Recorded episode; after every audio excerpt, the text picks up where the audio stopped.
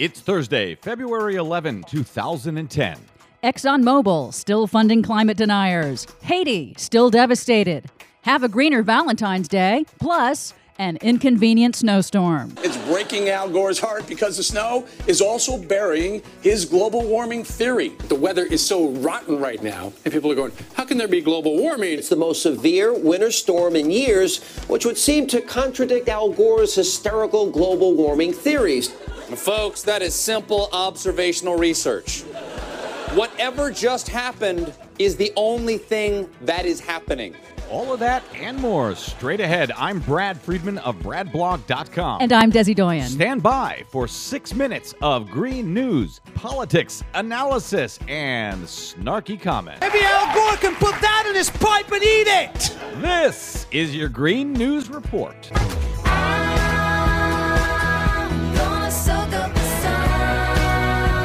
Today's Green News Report is brought to you by Velvet Revolution's StopTheChamber.com campaign.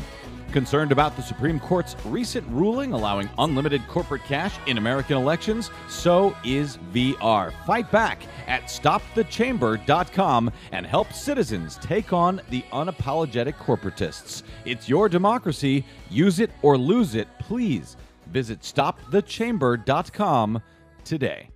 Okay, Des, Snowpocalypse, Snowmageddon, Snowtorious B.I.G. Notorious. Snow, snow.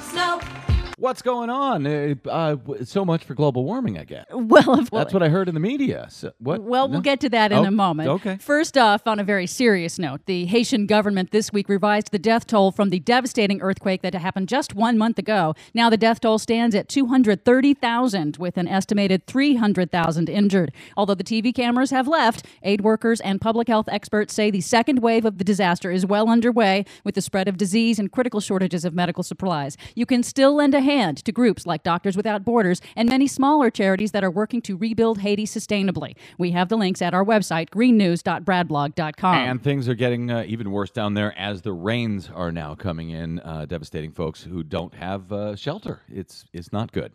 Last year, when oil giant ExxonMobil was revealed to have been directly funding climate denier groups, the corporation changed course. Exxon said it no longer disputed the science underlying climate change and would stop funding denier groups. Well, that took care of that. Oh, you'll never guess what happened Really? next. An investigation by the UK's Independent has found Exxon is still indirectly funding the climate change denial industry by funding nonprofit organizations and think tanks that then turn around and directly fund denier conferences, media outlets, position papers, and advertising. Well, knock me over with a feather. Exxon confirmed to the New York Times that they do fund these nonprofit organizations. One is called Atlas Economic Research that funds 30 different climate skeptic organizations. And their efforts are paying off. Recent public opinion polls show public confidence in the science has dropped over the last year.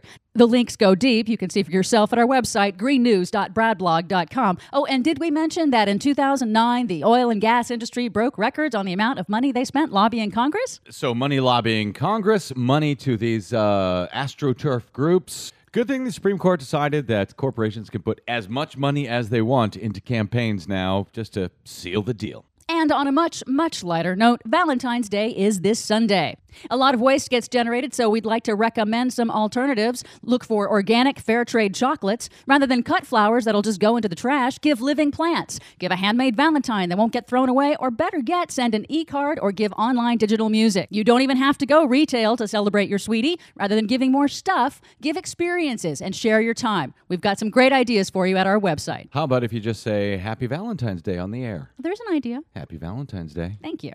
Finally, the snowpocalypse continues to hammer the nation's capital as the second blizzard in a week caused major disruptions and shut down the federal government. It's the third record breaking storm to hit the region this winter. The first two storms already rank in the top 10 heaviest DC storms. Of course, this delights anti science right wingers. Yeah, it's hysterical, actually. Uh, Fox News, you heard us in the opening. Fox News uh, was going crazy. They actually buried a copy of Al Gore's book out in the snow outside Neil Cavuto's studio, and they were shooting it all throughout the show. Poor Al Gore. Is he seeing his book collecting snow outside Fox? It's unbelievable.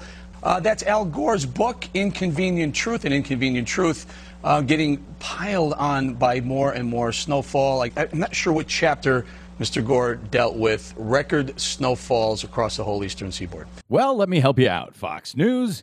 From Al Gore's book, page 106 Warmer water increases the moisture content of storms, and warmer air holds more moisture. When storm conditions trigger a downpour, more of it falls in the form of big, one time rainfalls and snowfalls. That was Al Gore in the book that's buried out there in the snow. Yeah, the Fox News Brain Trust appears to be having a brain freeze. Wouldn't be the first time. The Global Change Research Program, headed by the National Oceanographic and Atmospheric Administration, or NOAA, they directly predicted stronger winter storms for the Northeast. There is a lack of snow up in Canada for the Winter Olympics opening up this weekend. Read about that and much more at our website, greennews.bradblog.com. Follow us on Twitter, download us on iTunes. I'm Brad Friedman. And I'm Desi Doyen. And this has been your inconvenient Green News Report. Notorious. so tall.